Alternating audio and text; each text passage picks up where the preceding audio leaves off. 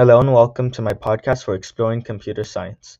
I am Mario Mero and I'm going to be defining a computer, listing computers I interact with, and then classifying them.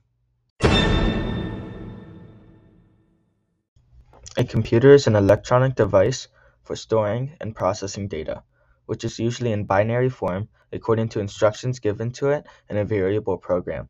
Another way to define a computer is a device that has input, processing, storage, and output. There are also different devices that can fit in just these categories. For input, there are mice and keyboards. For output, there are monitors and screens. Storage includes HDDs and SSDs. And processing can be a device like a calculator, since all they do is process numbers. Computers I interact with include my phone, my computer, and my TV. I'll classify my computer as multi-purpose since I use it for both school and personal uses. I'll classify my phone as a personal device since I use it to play games and talk to friends. And I'll classify my TV as a personal device since I don't do any work with it.